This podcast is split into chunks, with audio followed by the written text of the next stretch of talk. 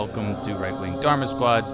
Today we are talking gurus, teachers, and spiritual guides. I am your host, Dharmakirti. I am joined with my friends. If you want to, uh, yeah, please introduce yourselves. That's me. I'm Aura. And I'm Kagyu. We should really have a better. I don't know. I don't know how to do the intro thing better. I don't, I don't know that I. it- It's always a little awkward. Anyway, that's fine. Well, part of the problem is that my name is so bad, Aura. No, because I like. I go by. think that's bad. Mine's remarkably uncreative as well. Well, actually, just mine's remarkably uncreative. Yeah, yeah, yeah. I, I, I should be named after a dude. Instead, I'm named after a concept. So I don't know. Um, so I don't really have a great segue, but I did want to start talking about our um, our topic today, which is teachers. Uh, Aura, you had suggested it, uh, and I thought I think it's a great idea and something that needs to be talked about. But I was curious if there was a particular reason, or you had something in mind, or or um, some piece you wanted to say to, to kick us off.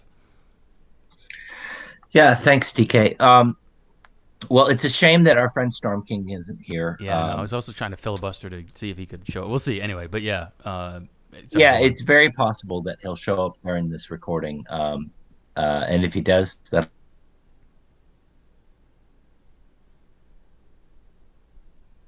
hello. That'll be great. And if, actually, I don't have a teacher, uh, and that's partially why this topic interests me so much. Um, I've met with meditation masters in the past, but I've never taken vows with one, um, and I don't currently have uh, anybody that I would consider my, you know, quote my unquote master. Um, but there is somebody uh, as I've mentioned many times before on this podcast, that I do I, I I do follow him as if he were my teacher. He has no idea that I exist, um, but I but because of the magic of the internet, I'm able to read his uh, essays and his translations. I'm able to listen to his Dharma talks, and so um, I I I do in a very postmodern kind of way consider him my master. But i'm also of course fully aware of the fact that it, that that's sort of a shadow version of having a real master um, and that's again why i wish storm were here because he'd probably not he wouldn't rip me to shreds because he's a nice guy but you know he'd probably push back very um, firmly against the idea that i could call that guy my master so um, I'm interested in the idea of lineage. I'm interested in the idea of passing down wisdom, not through books, but through individual teachers. And um, I will cede the floor here in a second so you guys can say your own piece. But uh, since I don't actually have a master, what I did prepare to speak about is how the guy that I I do sort of follow, again, Thanissaro Bhikkhu, uh, who his master was and who his master's master was and and the story of how that happened because it's been very um, explicitly detailed in a lot of writing. So that's what i'm going to talk about. So that's it So when you say you haven't taken vows with a master, you mean you haven't taken you've taken vows but not with a master, or what do you mean? no i i was just using those words as kind of placeholders what i mean is that i i've talked to masters but i i i, I have never devoted myself to any of them i guess Did you I've have you taken taken the triple refuge. taken refuge? Okay, yeah. So but you have so you have like a refuge. Yeah, yeah, yeah, yeah. Who is that? Yeah, but that was also like 19 years ago, 10,000 miles away, and I've never spoken to that person in the last 15 years. Sure. so- I mean, a refuge guru is not necessarily a guru guru. Um, I think that that is something that need to be need to be said. It, it's it's often I think mis- it, it's I've seen this happen um, a bunch with Westerners. Not it's not it's not ubiquitous, but it does happen relatively frequently that you know Westerners find a guru, a lama to to take the. And for those, um, I mean, we mentioned this before, but um, just to reiterate for maybe new people or people who don't know, or in case you forgot, um, the, the the transition into like in a sense you could say kind of like baptism to sort of formally becoming Buddhist is is what's called taking refuge, meaning you go for refuge to the Buddha, the Dharma, the teaching, and the uh, the sangha, the community of practitioners, and this is called the the triple jewel or the triple refuge. Um, or the three jewels, and this is the foundation really of of all of Buddhism. Um, or you know whatever you want to call it, but um, yeah, and and so traditionally you would go for a refuge. It's called go for refuge to or with a teacher. Or I guess you go for refuge to the three jewels, but you go with a teacher who would like give you these vows. Essentially, you take you sort of I I I um I take refuge in the Buddha. I take refuge in the Dharma. I take refuge in the Sangha. Um, and but that doesn't just because some teacher gives you those gives you offers refuge in that way doesn't mean that you know that is quote unquote your teacher in the sense that those words yeah it's like you know if you're a catholic or a or a baptist or something you know you you get baptized to become a christian right uh, but after you become a christian uh, it doesn't mean that the same person who baptized you has to become the same person who becomes your spiritual leader or whatever right right yeah spiritual father Right. typically in the church it's called Yeah, it's like because I have, I mean, I myself, I have, I, I know two lamas, one of whom I've actually did take refuge vows with. The other one I have somewhat regular access to. But from what I understand, the actual process of a, getting a, of of a teacher, finding a teacher in the Tibetan tradition, is a very serious kind of commitment. And so, because I haven't been really a, a practitioner for that long of a span of time, I, there's not one that I consider to be my teacher specifically. Even So when- really it's like- yeah. Mm. no i was Go gonna on. say even when you know maybe you do um it's not uncommon i mean even the in the tibetan context the highest you know lamas and rinpoches and so on these you know really kind of you know exalted beings so to speak um Mm-hmm. you know they'll have often i mean they have a bunch of teachers themselves. And maybe they'll have one that they'll say or consider their heart lama or something like that but it's typically not it, what, what's interesting is you know I I, I mean I I'm not so um I don't know what to say. Like I'm not I'm not an expert I'm not an expert on anything we're all beginners here. But uh it, it, in my kind of limited experience what I've just sort of trying to pay attention to how people talk and what people say you know that that do seem to have some experience and more knowledge than me. Uh it's it's the the thing about you know it- it- again especially in Tibetan context things are a little weird because people there was actually a, an accusation that used to be leveled that Tibetan Buddhism was what they call Lamaism because there was this so kind of over the top devotion to the Lama. And and I mean that's obviously polemical and like not entirely fair but there is something to it in a certain way.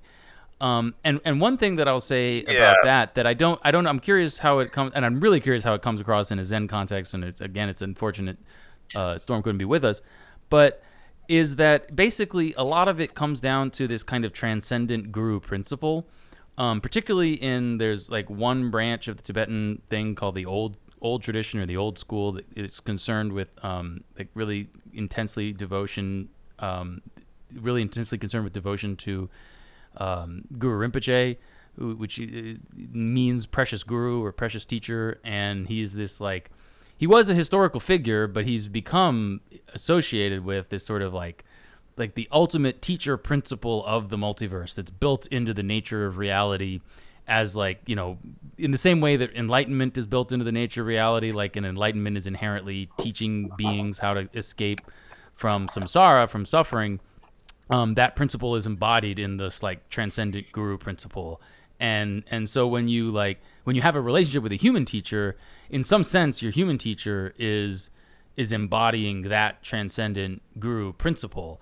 Um, but but importantly that's not to say that any one individual human being even though you need a relationship one-on-one with an individual human being um, that that you know at the end, at a certain level, it's like about you know your mind and the teacher's mind, both of which the nature of your minds are Buddha are, are enlightened already. That's the whole like Vajrayana thing, and so it's it's not even about. I, I don't know that I'm making much sense, and I'm probably talking about things that I shouldn't be talking about. Um, but I don't know. I'm, I'm curious what. no no it's say. okay but uh, what's interesting about the tibetan what's interesting about the tibetan tradition is that who is the single most famous living asian buddhist today Which are probably the Dalai Lama, I would presume, is what you're It's the trying to Dalai say. Lama. Yeah. Yep. yeah like far and away far and away far and away and there's other people like uh i guess Thich Nhat Hanh is pretty famous you know i'm talking about asian Buddhists who are living today, right? Uh, I would say Thich Nhat Hanh is probably the, at least in the West, you know, uh, mm-hmm. famous. And uh, earlier, uh, before he died, D.T. Suzuki was very famous, although we can question about whether or not he was actually a Buddhist. But um, so, but the point is that the point is that there's like it's incontrovertible what the answer to that question on the number one level is. It's the Dalai Lama. The Dalai Lama is the most famous living Asian Buddhist uh, in the world today, uh, in the Western world, and uh, that speaks to. Now, I don't want we, we don't have to get into the actual Dalai Lama who's living today himself, but it speaks to this guru tradition in Tibet uh, that that he's so important because Japan has a living Buddhist tradition, right? Uh, and so does Thailand, and so does Sri Lanka, and so do many other countries, right? But it's it's the Dalai Lama that we know about because it's so held up as having like a leader, a guru, right? Uh, in that tradition. Though I think with a lot of Westerners who are looking at it from the outside, there's this perception that he's like the Pope of Buddhism or something. I've I've come across yeah, that. Yeah, yeah, yeah, for sure. I mean, people totally misunderstand his actual role, but the reason that he's so well known is because even within Tibet, it's very clear. Uh, well, well, I'm sure you Tibetans will tell me how it's not clear. But the point is, is that it, it comes from a tradition in which uh, an elevated teacher is considered to be super important like that. Just yeah. That does make sense. I mean, he was, you know, uh, he's the former political head of Tibet and also the head of the largest school of Tibetan Buddhism, so it would make sense that he would be held up as kind of the preeminent example of it. I guess that's my point. It's yes. my point is that he is the political and spiritual head of Tibet officially. Well, a lot of that by the to, very yeah. rules of the whole country of Tibet. Well, so this right? gets into some, you know, like. All right. So yeah. All sorry. Right, oh, sorry. Go. Were you? Or was that for the dog? no, no. I said, I said, here we go. Here we go, oh. Darvik. give us, give us the details. So, okay, I don't know how. I don't. I know more about India and Tibet than other Buddhist societies, but I mean, I've, I've you know, I've been to some Theravada countries, and I know, like you know, for example, um, Thailand is still a, a, monarchy, and and the monarchy is still very closely associated to uh, the monastic system. The thing is, this idea of like I mean I, I don't know necessarily that you were coming at it from like oh and and he's a political and religious thing and that's bad, um, but first of all, I really have to question the idea that these are ultimately certainly not. Yeah, certainly right. Not. Like, what is it? What, you know, we if you don't if you don't have some kind of if you're not legitimated by a theological structure or the theological structure itself isn't in political control, then one of these other things will happen eventually uh, through the back door, which is what we're witnessing now in the West. I'd uh, call it the opposite. I'd say it's an example of sacral kingship in the uh, sense that Evola, talks yeah. about it. In. Well, that's uh, yeah. Ex- it's a very sure. good thing then. Right. I mean, I well, I think so. But but the point is, um, the, the I think the resistance that we often have to that, or the way in which we kind of in the West tend to um, look at it as, I don't know, problematic. I guess to use a kind of overused word is is because we, we think of authority being consolidated in a way that's inappropriate. And and maybe of course you know there can be abuses. I, I submit that we don't there's no, no evidence that the abuses of our current secular globo homo clown world system are any better. But but leaving that aside i i, I think so so much of this comes down to um, for whatever you know uh, complex of historical reasons we have this real problem with authorities, particularly with the idea of, of religious or spiritual authority, the idea that there exists some human beings, particularly some living human beings, that are more spiritually advanced than we are. I mean, a lot of this, I think one of those historical factors is the Protestant critique of saints and sainthood, the idea that, you know, human beings could achieve this status. Um, but but even leaving that aside in terms of things in the past, I think what what even non-Protestants or, or in, in many cases, um, you know, practicing uh, faithful people have a problem with, or or like an instinctually they recoil at the idea of, is precisely the idea that you know there are human beings that are some human beings are more spiritually advanced, which is to say, in a very important way, maybe again, I would maybe even submit like the only really important way or the only way better. There are better. There are people that are better than others. They're more moral, that are more spiritually advanced, that are capable of leading uh, poor benighted yep. fools like you yep. and me. And and and unless you're willing to acknowledge, I, I would actually say that at, you know if you want to have a first approximation distinction of the difference between right and left that's the difference is is truly right wing people are yep. capable of acknowledging that and saying like yes i am fucked up this other human being who is a human being is not a, is either not fucked up at all is actually either completely sorted himself out or herself out um, or at the very least is like much much farther along the path than i am and and i need this person's help and and I will submit my man. will to them. Yes. And and that that yes. is that's why I keep harping on this thing about Satanism and Luciferianism is because what is the essence of the Luciferian revolt if not precisely this refusal to submit your will to the will of a higher being?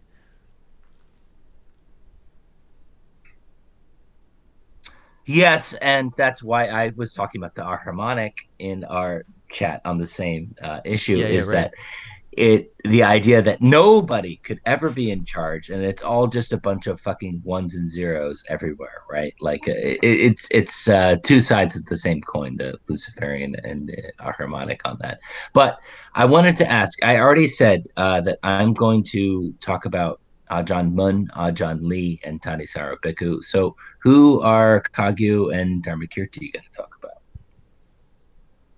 I was going to mention Sogyal Rinpoche a little bit. Um, just yeah. yes, good. And wait, there was, I, there was I want, wait, Kagyu, I want yes. I want you to do it, but uh, before you say it, Dharmakirti, who are you going to talk about? Oh, I had I, I, wanted to. I mean, it's sort of similar and so uh, the kind of inverse picture in some ways of Sogyal Rinpoche um, was Chogyam Trungpa, and then I had one other figure in mind if we have time for him, depending. Um, but before we and if uh, Storm King talks out, uh, yeah. shows up, I'm sure he'll talk about exactly. Master Yunmen probably.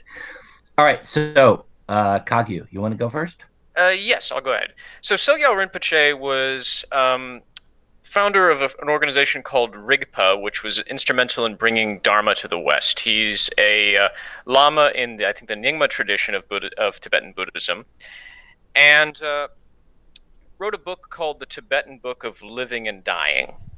Now, the thing is, while he was very well known for bringing Dharma into the West, about two years ago he was accused of um, having some inappropriate sexual relations with his female students and ended up having to step down from the organization. And the reason I bring him up is because there's this kind of principle that I often hear mentioned that one is supposed to treat their uh, their guru as like almost a living Buddha in in the Tibetan tradition. And yet, we do have examples of someone like this who is clearly, or at least it seems to me, use, misusing the authority. So it's kind of the question of how do we approach, you know, the the demand the student has to treat their um, teacher with this kind of respect, while also being very careful as to avoid getting yourself into a situation like that. And you know, the interesting thing is, he had a lot of very good teachings up until the point where he was disgraced. He was a proponent of um, Rimé, which is this non sectarian movement, and actually expanded it beyond just the Tibetan tradition. So he would quote the Dharma, the Dhammapada, in, or he would mention Zen teachers, and he would say, you know, even someone within the Tibetan tradition has a lot to learn from the other traditions within Buddhism, which I completely agree with. And that's actually a great message for us here in the West where we have access simultaneously to all these different traditions of Buddhism. And so, yes, he had a great message, but at the same time, was using this message as a way to, um, well, misusing it, unfortunately. And so, that's kind of the, the, what I wanted to talk about was how do we evaluate a teacher and, and, and what, what level of like reservation should you have when you're approaching a teacher like how much should you be willing to step back and say okay maybe i need to stop or maybe it's appropriate to you know draw some kind of boundary here that seems to me like the real kind of question i have in my mind Yeah, I mean it's a great question. Uh, there are like lists. I mean, everything. There's no God in Buddhism, just lists. But it's true. I mean, there are. You know, It's um, it is. the the there are lists of you know qualities you should look for in a teacher, and, and, in a certain sense, these can be you know com- compressed into um, bodhicitta, the um, the mind of awakening, um, or the awakened mind, which is you know basically the the wisdom that sees the nature of reality as it is, and the activity of benefiting sentient beings, um, all sentient beings without exception and without bias. So if you these two qualities um, make a teacher, and you know, and then there's kind of more expansive lists of like you know, and and and um, the the problem is, and this is why I, I mean the the figure I wanted to talk about, who's I said sort of like a funhouse mirror version of um, Sogyal Rinpoche, or or one of the people whose activity kind of uh, provided the theoretical framework that made a phenomenon like Sogyal Rinpoche possible. It was Chogyam Trungpa Rinpoche, who um, is one of the most important, um, if not maybe really the, certainly among. The Hey DK, before yes, you yes. before you continue, could you explain to our listeners why the name sounds so similar? Rinpoche. Yeah, Rinpoche is a what? title. Yeah, Thank you. That's a great point. Rinpoche is a title in Tibetan. It means precious, literally, and it, um, uh, basically, it, it there's a kind of informal system. I mean, this gets into the whole like, so Buddhism. No, no, no. But just the short, the short, Short version, version is our- Buddhism recognizes the reality- Rinpoche means Rinpoche means precious. It means it means a reincarnated lama, a lama who's recognized as having been somebody famous and important in a recent-ish past life um, of like the highest level. Because there's kind of like informally, you could say there's like roughly like so. The fact that Sogyal Rinpoche and Chogyam Trungpa uh, Rinpoche have the same Rinpoche doesn't mean that they're necessarily related. oh no, It's not a at all. title, though, It's- isn't it? Yeah, it means it, it's like saying your grace or something. It, it it or his eminence or or something like that. It's it's really it's not like it's not a fa- the, the the family names are completely separate. It's a title. Okay, I'm done with my autism. yeah, sure. Yeah, Continue no, it's fine. I just wanted to. Yeah, yeah. Um, yeah. There's like there's there's like a couple different. There's like two or three different levels ish. I mean, it, again, these things are kind of always subject to negotiation, but of like beings that are recognized from early childhood, typically as having been as as being either manifestations of a particular bodhisattva. Like the Dalai Lama is recognized as a manifestation of Avalokiteshvara, so that would be like a Rinpoche level.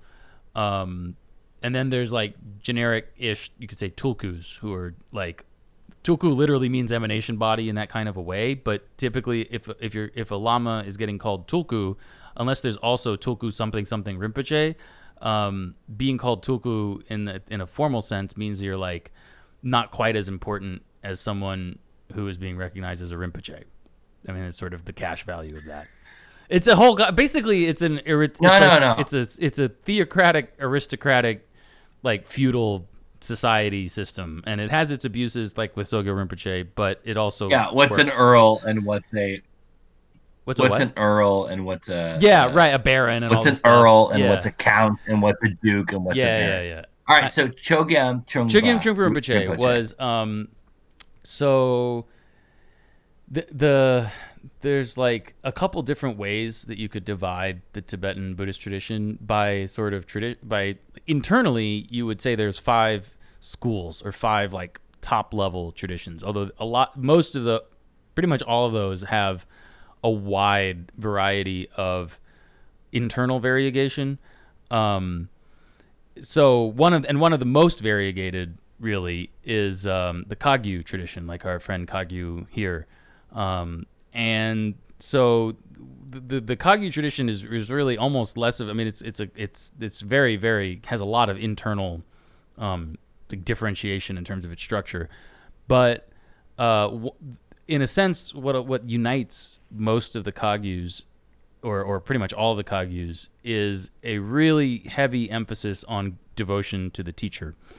And um, in particular, sort of this um, like there's a founding mythos uh, connected to a string of tutor teacher student relationships in late Indian Buddhism, right around the time the Muslims were coming and killing everyone, where um, there was this uh, very famous scholar at the great university complex of, um, I think it was Vikramashila, Vikramashila Nalanda, um, and his name was uh, Naropa or Naropada, and he was this he was this really really highly regarded, you know, polymath scholar type, and he was but he was frustrated because he knew all this philosophy and he knew the teachings inside and out. And he even had some experience in meditation and everything but he, he wasn't really he knew that he was didn't quite get it. It was some important component of his training that was missing. So he went um, he had a actually i think a vision if i recall correctly of tara this kind of uh, mother goddess type figure um, who told him straight up tara told naropa like well actually you know you're never going to get where you want to get if you stay here in the university. You have to go meet this um, teacher named tilopa or tilo. So naro leaves the university um, and wanders around and one day he stumbles across a crazy homeless person who is barbecuing fish on the side of the road. And to make a long story short, basically, he this this crazy homeless person who's barbecuing fish is is Tilo, which is like this is the most one of the most eating meat is one of the most disgusting things you could do in Indian culture, and um, particularly for kind of high caste, you know, highly educated people, and uh, and and so they proceed to have this relationship for many years, where basically Tilo just wrecks him over and over again. And just at one point, he tells him, you know, well, if I had a student, he would jump off this building. And so Naro dutifully jumps off the building and breaks all his bones. And Tilo like looks at him and says, "Nah," and like snaps his fingers, miraculously heals all his wounds, and then they continue doing their thing. Um, the the the def- definitive moment is said to have been when um, Tilo slapped um, Naro in the face with the bottom of his sandal, which again is just one of the filthiest, most disgusting things you could do. It's, I mean, you're touching like feet are gross in. I mean, I think for everyone we could recognize feet are gross in Asian culture. Feet are like especially gross, and and shoes are like just unfathomably disgusting. So like you know to touch someone, to like hit someone with your shoe is just all kinds of nasty. But that's and that but that's what the teacher did, and that was the moment that like woke him up. It said to you know his kind of final thing. Then if you skip ahead in a, like a generation or two in the Kagyu kind of oral tradition lineage, um, uh, there's actually some historical question about this, but basically, Naro had a student who was a Tibetan named Marpa, and Marpa had a student who was a Tibetan named Mila or Milarepa, and and this and and Marpa basically tortured tortured Milarepa to the worse than than um, uh, Naro had been tortured by Tilo, but uh, nonetheless, Well, this sort of sorry. I mean, to be fair, it was because Milarepa had some pretty terrible. Yeah, he, karma. he had killed a bunch of people and done a bunch of bad stuff. He was a he had been he was a and, and, reformed bad and boy. for our listeners, now's the point you should start paying it a lot of attention because Milarepa turned out to be one of the greatest. right, uh, exactly. He's one of the great saint Yes. yogis of history of human history. Um, but the the point is that it like all these stories of teachers kind of abusing students in this way that looks like abuse from the outside or maybe from a quote unquote objective perspective, but in reality, what they're doing is something very sophisticated and very subtle in terms of managing their students' minds and breaking down their expectations and opening them up to the nature of reality as it really is and getting rid of their bad karma and all these very, very, very, you know, foundational, extremely important things. Um, it's celebrated in the culture, and there are still examples of that. I mean, you know, being with a with a highly realized master, if you know, these days they're expected to be kind of like gentle lambs because that's what we culturally, particularly in the West, expected them, and they're willing to play the part usually to to some extent. But you know, you get alone in a room with them, or you start developing a real relationship with them. I mean, I've seen like just I, I've I've seen teach, and, and I mean it was fully deserved. I want to say this out. Like I, I saw I saw a very highly just a great teacher that I respect a great deal. Um, just BTFO this student who like didn't understand how selfish he was being, but it was like he's like, no, you need to leave. bye. I don't want to talk to you right now. He's, he's like increasingly nasty as because he was making unreasonable demands on this teacher's time. Um, but but this and but this guy, this student, was just totally and it just wasn't getting the memo. Yeah, if Storm was here, he would tell us about the Zen masters who just like just hit their students Right. with a stick. Yeah, You know, yeah, in and the then you hit them. the You hit them enough times in the right way at the exact right split second, and eventually, like they get it in a way maybe they didn't Right. before. But that, but to like someone on the outside, that looks like just hitting someone with a stick. And more importantly, to to people like us who don't necessarily have the insight and the wisdom to really be able to discern that from like just a psychopath who's hitting people with a stick. Like a psychopath could just be hitting people with a stick, and because he's sadistic, and in particular if they have the right title, they have the right lineage, they have the right you know credentials, so to speak, then like you can get in a really dangerous situation, which is essentially what happened with Sogyal Rinpoche, which was that um, you know he had these credentials, he had the title, he had all this stuff, um, and people took him seriously, and they really shouldn't have, and um, I heard in the aftermath of that. I mean, it was it was actually right around that time. It was maybe right before, and then you know it kind of all blew up. But um, uh, you know, I, I heard a, a, another teacher uh, say, you know, like you think we don't know like who the real teachers are and who the fake teachers are, like who actually knows their stuff and knows how to do the rituals and actually has insight Yeah. and who doesn't. Yeah. We know that, but we we're not going to talk about that with you. you know, like we're not we're not telling you that, plebs. Yeah. But like, Yeah. but uh, we know, we know. so so um yeah uh but anyway so Chogyam Trungpa was the was like the and I, I would say again the mirror image of that because he did a lot. I mean he was he, his whole thing was he was essentially like apostle to the hippies.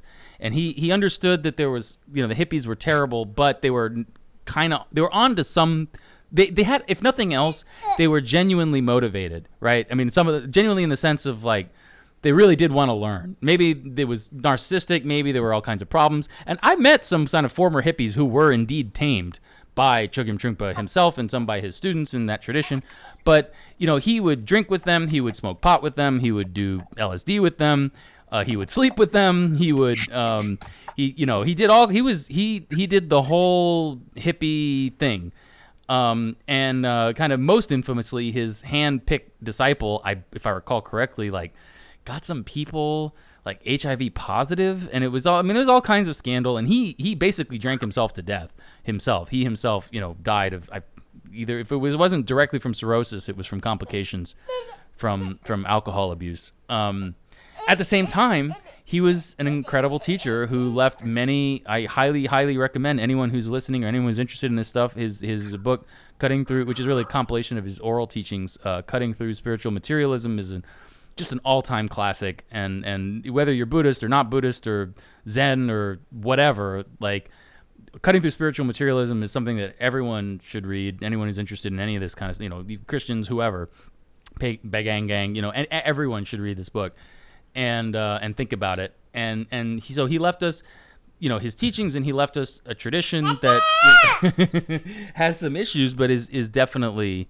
very benefit has been a huge net positive, and and and he really was the tip of the spear in bringing the Dharma into the United States and, and in some ways the West generally. So you know but but how do you differentiate between that and someone who's basically just being abusive? And you know it it at a certain level it's uh, i don't know You know, I'm glad you mentioned that. With the, I mean, I knew about the drinking and the HIV infections and all that other stuff. that wasn't him to be clear that was his that was his student Yeah, that was his yeah. like handpicked successor but not him not he himself But when you put it in the context of of him trying to bring this message to those hippies, then actually that makes a lot of sense, and it, and my estimation of him has gone up considerably as a result of that. Well, I'm happy to hear that. I think I I know teachers that knew him personally. I knew I know Westerners that knew him personally. I, I have never people that like I've never heard anyone that I respect say anything other than he was a great teacher, a, a real bodhisattva, and it's you know it's unfortunate how people who are bent on character assassination can can will do that, but you you know you then people are going to be like that. What can you do?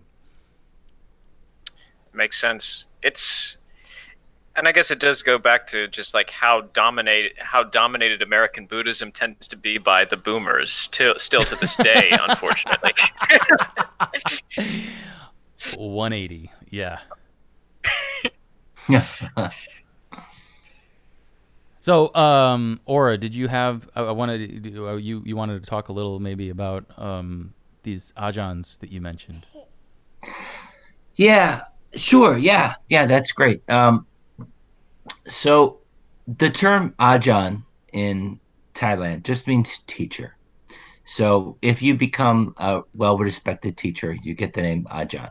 And I'm going to talk about Ajahn Mun, Ajahn Lee, and a couple of other Ajahns. Uh, Ajahn Lee, uh, for our listeners, that's the one I wanted to talk about uh, in our Twitter DM group before we started talking today. But uh, as I told um, Kagyu and Dharmakirti and Storm King, uh, I realized that I couldn't talk about Ajahn Lee without talking about Ajahn Mun. So in the 19th century, so that's the 1800s, Buddhism in Thailand was essentially just a bunch of superstitions. There was n- very few people that actually knew Pali or uh, were following the teachings of the Buddha from from from that perspective. Uh, Ajahn Mun was born uh, in oh boy, I'm going to get it wrong, but around 1870 or so, and uh, when he was in his early 20s, he ordained as a monk. And uh, at that time, there were two kinds of Buddhism in Thailand. There was um, what you might call conventional Buddhism, which in Thailand at the time meant superstitious Buddhism. It was about amulets, it was about prayers, it was about again, not that prayers are bad or anything, but it was it was about spells, magic spells, and and this and that kind of thing. And uh, and there was Reform Buddhism, and Reform Buddhism was the um, if you've ever seen the, the the King and I that musical, that's uh, the King featured in that musical is uh, King Rama the Fourth, and before King Rama the Fourth, uh, I'm sorry, DK, your your child is I'm sorry. Yeah, I, I, very charming, but also let me uh, let me mute. It's not gonna. It's gonna unfortunately probably no, show it's okay. Just, show just, audio, but just yeah, mute, mute your mic. yeah, yeah. yeah. Uh, No, no, it's cool.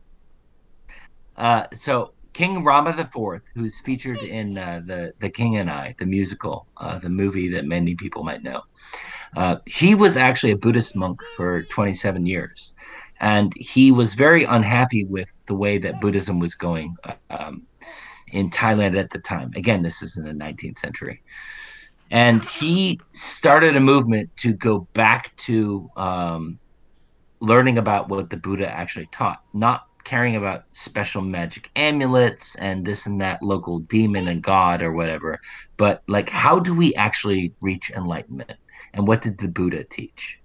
And that's what uh, his his name before he became King Rama the Fourth was uh, Prince Mongkut. Uh, and so Prince Mongkut uh, started uh, several monasteries uh, in Thailand, and Ajahn Mun went to these monasteries because he was also, like King Rama, very unhappy with. Yeah, he just didn't find a, a spiritual path. You know, making amulets for local house ladies and stuff. Like it was a nice thing to do, but like, how do you reach enlightenment that way?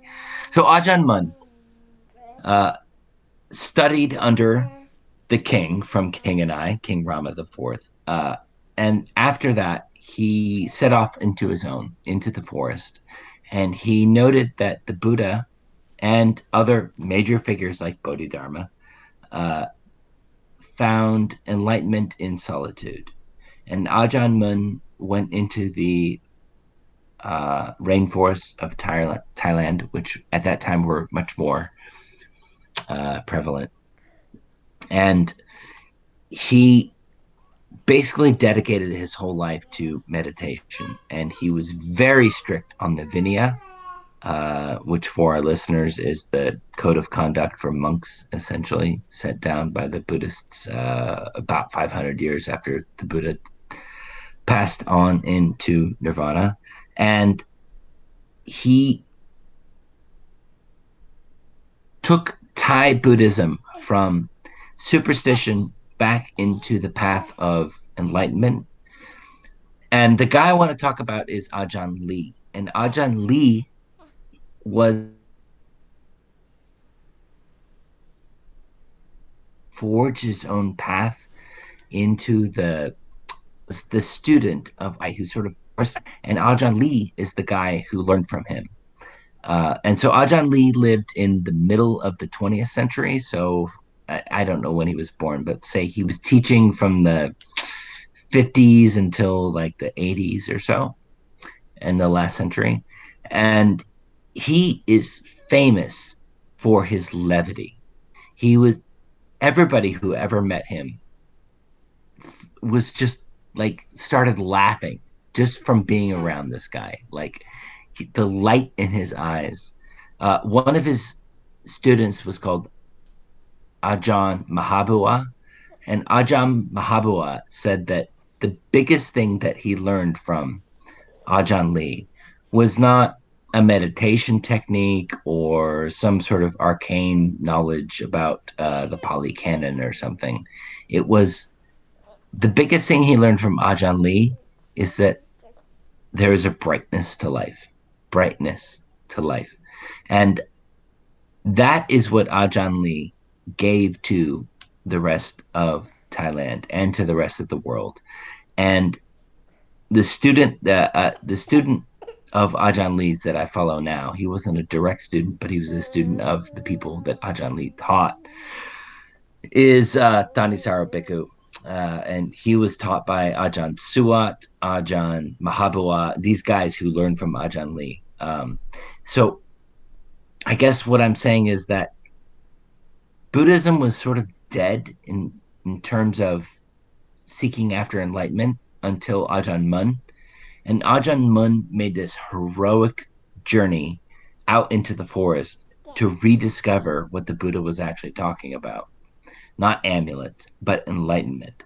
And Ajahn Lee, his student, was the guy who, yeah, uh, was able to teach that to the next generation. And now we have that available to us. And to me, that lineage is super important, super interesting. And uh, yeah, and so when we wanted to talk about uh, teachers and stuff, that that's what I wanted to talk about.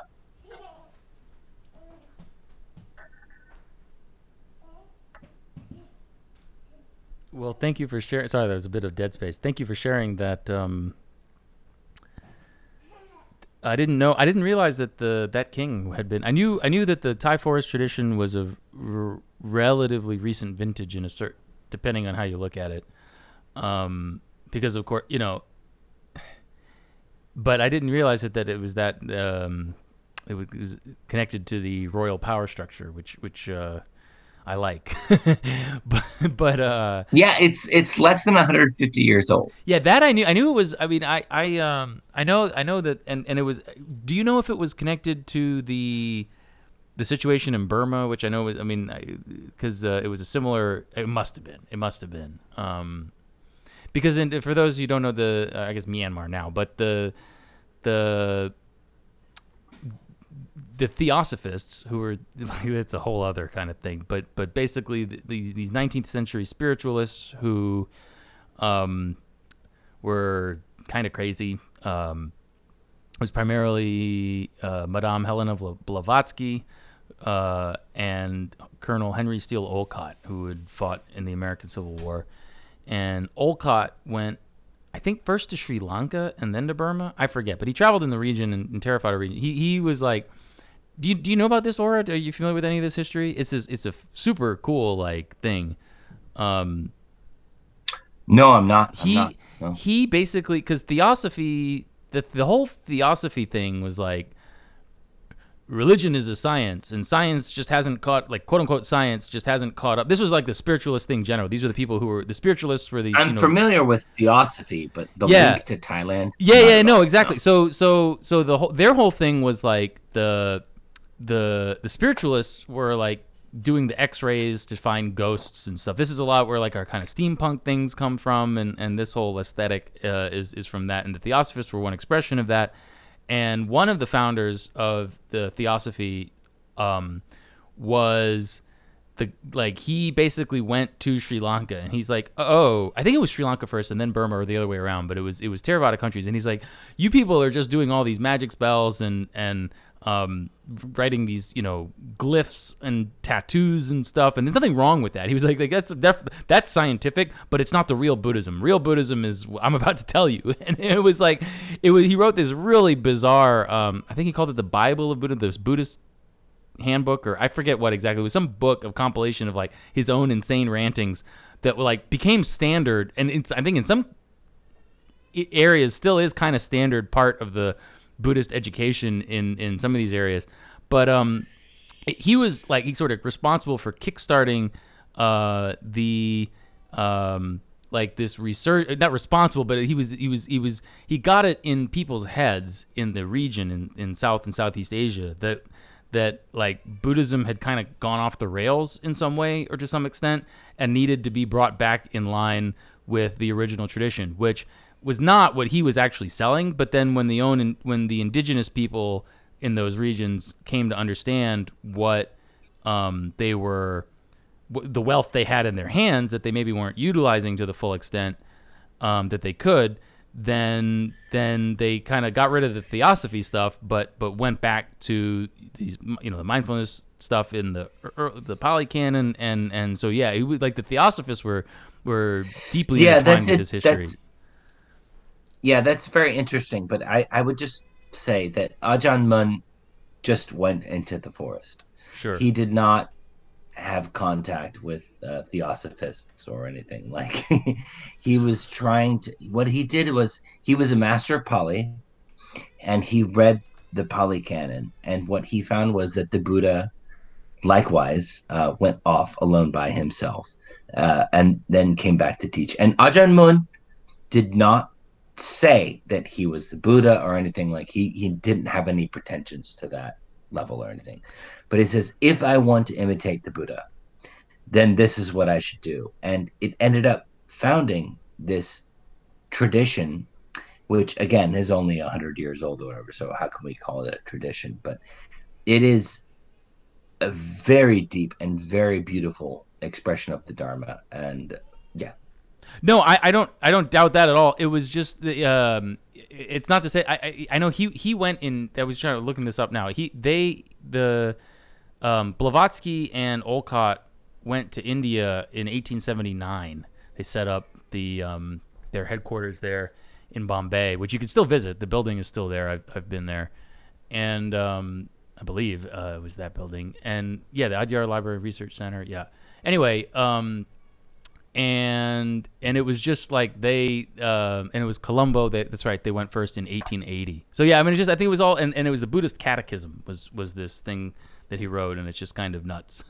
but uh, I mean, it's not completely wrong, but it, it's all just sort of like this, you know, theosophist take on stuff. Um, so he's the guy responsible for this notion that Theravada Buddhism is just like this kind of uh, it's a scientific materialism with a little bit of a spiritual varnish kind of take that you Resp- get from some Westerners. I would say that that was overdetermined by like the cultural and historical conditions on the ground. But yeah, he was instrumental for sure in in that process. Can I say something about Theravada Buddhism? Please. The yes. concept the concept of Theravada Buddhism is only necessary because of Mahayana. Sure. It doesn't really it Theravada doesn't really exist. Um, it's just Buddhism. Um, and the Mahayanists and I, I I'm not saying this like because I don't like Mahayanas. I do. I love them. In some senses, I consider myself one in a weird kind of way. Um, but the Mahayana considered themselves a new school of Buddhism. And for our listeners, uh, I know you guys already know this, Dharmakirti and Kagyu. Uh, but there's a, a, a word they use, which is Hinayana, which means uh, the lesser vehicle, which is Mahayana means uh, yeah, we're vehicle. not supposed to use that uh, generally. Yeah, yeah, yeah, yeah, and uh, you know we all know that that uh, well, I mean, it's fine, whatever. That's a Mahayanist term. That's fine. But the whole concept of Theravada is really just a reframing of the Mahayana idea of Hinayana. It's like a a positive way of framing the way the Mahayanas have framed the Theravada. But there is no, I mean, all right. I admit that there was a monk in Sri Lanka uh, about th- uh, 1500 years ago who laid out what's are the rules for what's now considered the Theravada. But to the extent that we consider somebody like Ajahn Mun in the Thai forest tradition, Thai forest tradition, uh, Theravada, it's it's almost just like you're just calling that because you know it's not Mahayana. Do you know what I mean? You know Yeah, that it's yeah, yeah. not. Uh, Mhm. Yeah. Also, Yeah. I was looking into. So, you're, you're I absolute- mean- sorry. You're you're uh, just to interject briefly. You're you're absolutely right. The Thai forest tradition predates Olcott's involvement, which is kind of it's very interesting to me because these people are all kind of hitting on the same thing at the same time, but uh, more or less independently. You know Um, what? Regardless of the schools, regardless of the Yeah. history of of everything, I I personally am on this call and am doing this podcast with you guys because I think that the Buddha actually achieved nirvana. And I think that he taught for 50 years about how to actually do what Right, he did, yeah. right? Sure. Same. and agreed. that's yeah. that's what's important like that's really all i care about and uh, so there's various traditions that have have given us ways to think about that and um, like i said on an earlier podcast um, we're not ancient indians living 2500 years ago so it is helpful to have more modern uh, interpreters of it it is helpful to have somebody explain it to us in, in terms that we can understand. But there's nothing to understand other than what the Buddha understood. He he knew it and he taught it. That's that's being a Buddhist, right? All the other stuff is just uh, kind of fun and games, as far as I'm concerned. And, and let me clarify, though. I mean, you're right. And of course, the Theravada is a complete tradition, and it's something that absolutely is legitimate 100%. There's no question about that. Um, it's just that there's a tendency among some Westerners to misinterpret like this very straightforward path and turn it into, well, one form of California Buddhism. So you might have as Yeah. like just like there's, there's California Zen. There's this idea, oh, it's just uh, it's just like you know, it's totally free of any kind of spirituality. It's it's just like Right. rational. Right. Yeah. Brain hacking is like a term I sometimes I, Yeah, yeah, yeah, yeah. Yes. Totally. That's the Jack uh, of Twitter. What's that Mhm. guy's name? yeah, Jack. That's what he was basically arguing. He went to Burma and stays in Yeah, yeah, yeah. a monastery and says, "Yeah, it's brain hacking." I'm like, "Oh God, It's super annoying. Yeah. yes." Brain hacking. basically. Oh, But that's the reason it's annoying is because it's so close to the truth, right? yes, it's like you, you're it's so close to the truth. well, that that's funny. is Yeah. So actually, that is actually what, and that we we're not going to talk about karma today, apparently, but that is what was so revolutionary about what the Buddha understood, is that you can actually break the habits of your own mind through hacking it, but yeah, mind. Well, the the key, the, The word that- is typical, and it's. I I mean, it's a pretty good, pretty direct, I should say, translation from Tibetan is mind training. Is like really one of the foundational disciplines in Tibetan Buddhism, and um, yeah, what's the difference between mind training and brain hacking? You know, like it, at a certain level. Kagyu, I think you're. Uh, Yeah. So, you, I- so I hear some unwittingly, reverb. the If you, uh, I think you may have. You might want to silence the thing in the background, or somebody, one of you. I think. Well, I don't think it's me. Anyway, sorry. Go on. might have been me. it, it's it's it's just kind of interesting. The uh, Silicon Valley has accidentally Silicon Valley Vipassana has accidentally discovered something correct. Well, it's like I think we were talking about. it Yeah, before. man. No, Sorry, seriously. Go. The, the like the effective altruism No, people like it. it's not they're not wrong.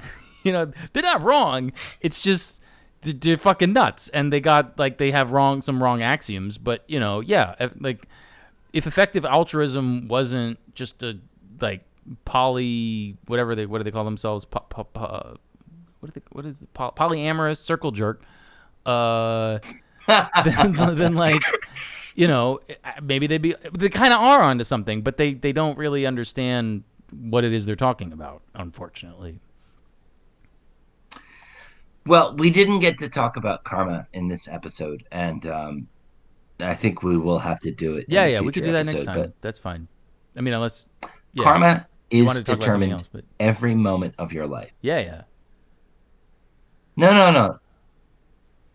No, no. I want to say what I want to say. What I want to say. Oh, okay. Karma is determined every moment of your life. Every single, every single split second of your life, no matter who you are, whether you're the Buddha or you're Dharmakirti or Kagyu or myself or anybody listening, you choose what ha- what is happening in your mind, and it doesn't feel like it most of the time. It feels like an automatic process. Uh, in fact, most of the time, it is an automatic process. And when you slow down and you meditate and you look at it, you see these automatic processes happening. But if you can get your mind quiet enough, you can start to see that these quote unquote automatic processes are, in fact, chosen. You are doing them on purpose. When you get hateful, it's on purpose. When you get lustful, it's on purpose, etc. When you worry about yourself, when you think that you're not good enough, you're doing that on purpose because on some very deep level, it feels good. And that is what's called present karma. Past karma is something else. We can talk about that on the karma episode, but present karma is your current choice to feel that way.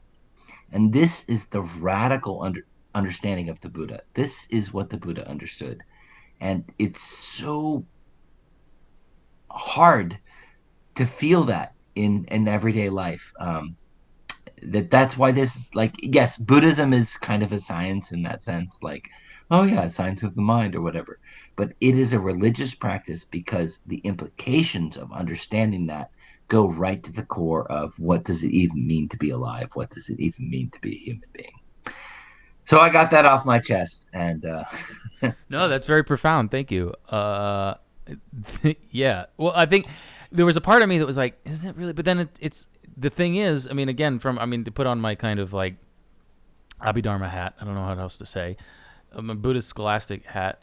You know, when you say present karma, what is there other than the present? I mean, in a very real, very down to brass tacks ontological sense, the, the, the present moment that's always already receding is the on, literally the only thing that can ever exist. So, in a sense, not even just in a sense, in a very literal sense, what else is there? is that a direct question or is that a rhetorical question? Uh, do you want to? You can discuss if you want. I'm happy to. Yeah, yeah, yeah. I mean, okay. So, what you experience in your right now, right now, as you're talking to me on this call, is a combination of your past karma and your present karma. Your past karma you cannot control, right? That that's already happened. Your present karma you can actually control. This is why I had the thread about free will. Uh, I don't know, a couple of months ago or whatever. Uh, yeah, that's that's a simple answer.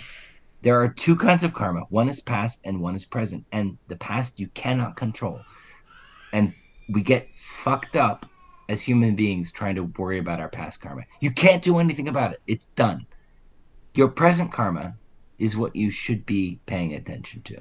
What you the way you view your current experience changes everything. Well, it's interesting that you're mentioning that you cannot control past karma, but you can control present karma. Yet, present karma, by definition, is a product of that same past karma.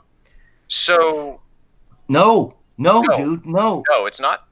No, it's not. That's the point. That's the whole point is that there's a moment when you look inside in meditation and see your present intention. That's what present karma means. It means what you're doing right now. Ah, okay. So, not the situation that you're brought into, but how you react to that. Yes. Okay, that makes perfect sense then. Yes. Yes. I think we should discuss this more on the karma episode because it's a very obviously a very big topic, and Yes. uh, we'll have to do that um, another time. Do, did you have any any uh, um, other thoughts on teachers or Something else you wanted to hit? I didn't. Uh, Ara, do you? Nah, man. I'll just repeat. You know, it's too bad Storm wasn't here, but uh, we'll, we'll, hit him up. We'll, we'll hit, hit him up. up. Uh, I I wanted to say maybe one one and closing thought, and that that's you know that's enough. Is um, it sucks that you don't have a teacher. I I, I wouldn't. I won't like. I don't want to. It's not. I don't say that in like a judgmental way or whatever. But it it, it I, I think.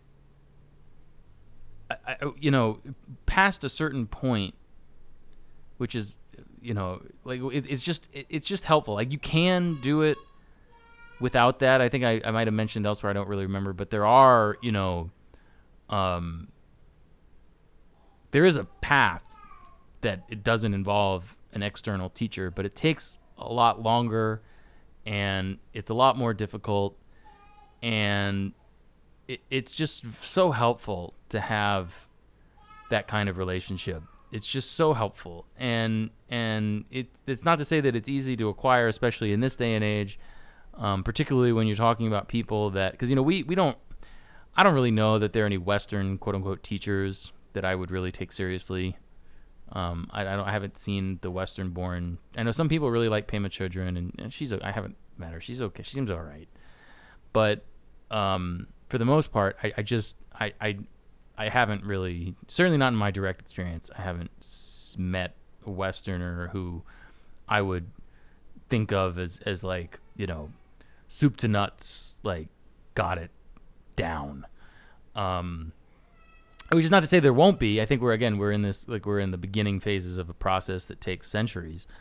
Um, but okay, so then the fact that there aren't Western teachers like that means that you're talking primarily or exclusively about Asian, you know, Asian teachers, which means probably they're going to be living in Asia, and probably you're not. And then how does that work? Um, it's really difficult. It's just very difficult.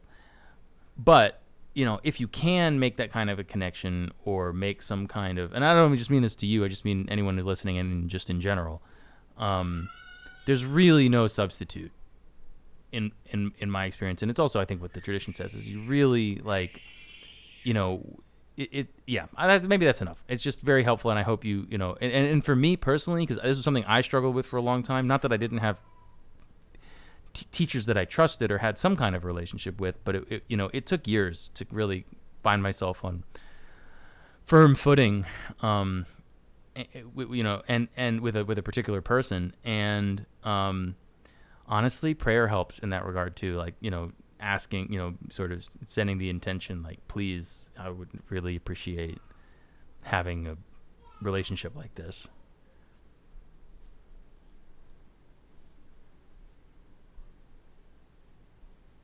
Yeah, man. Right on. Sounds I good. Completely agreed. Is that I must be super late. We're uh, in your northern latitude, so I don't want to um, keep people longer. Um, was was that it? Were there any other closing thoughts, or is that maybe a good place to end it? I think that's good for me. Yeah, that's good. Okay, thank you all so much for listening. Thanks everyone, um, and uh, and thank you Aura for um, staying up and and doing this. It's uh, no, for real, for real. Um, and uh, and thanks, Kagyu, and uh, we miss you, Storm. We'll hope to see you next week. Till then, goodbye. Bye. Bye, everyone.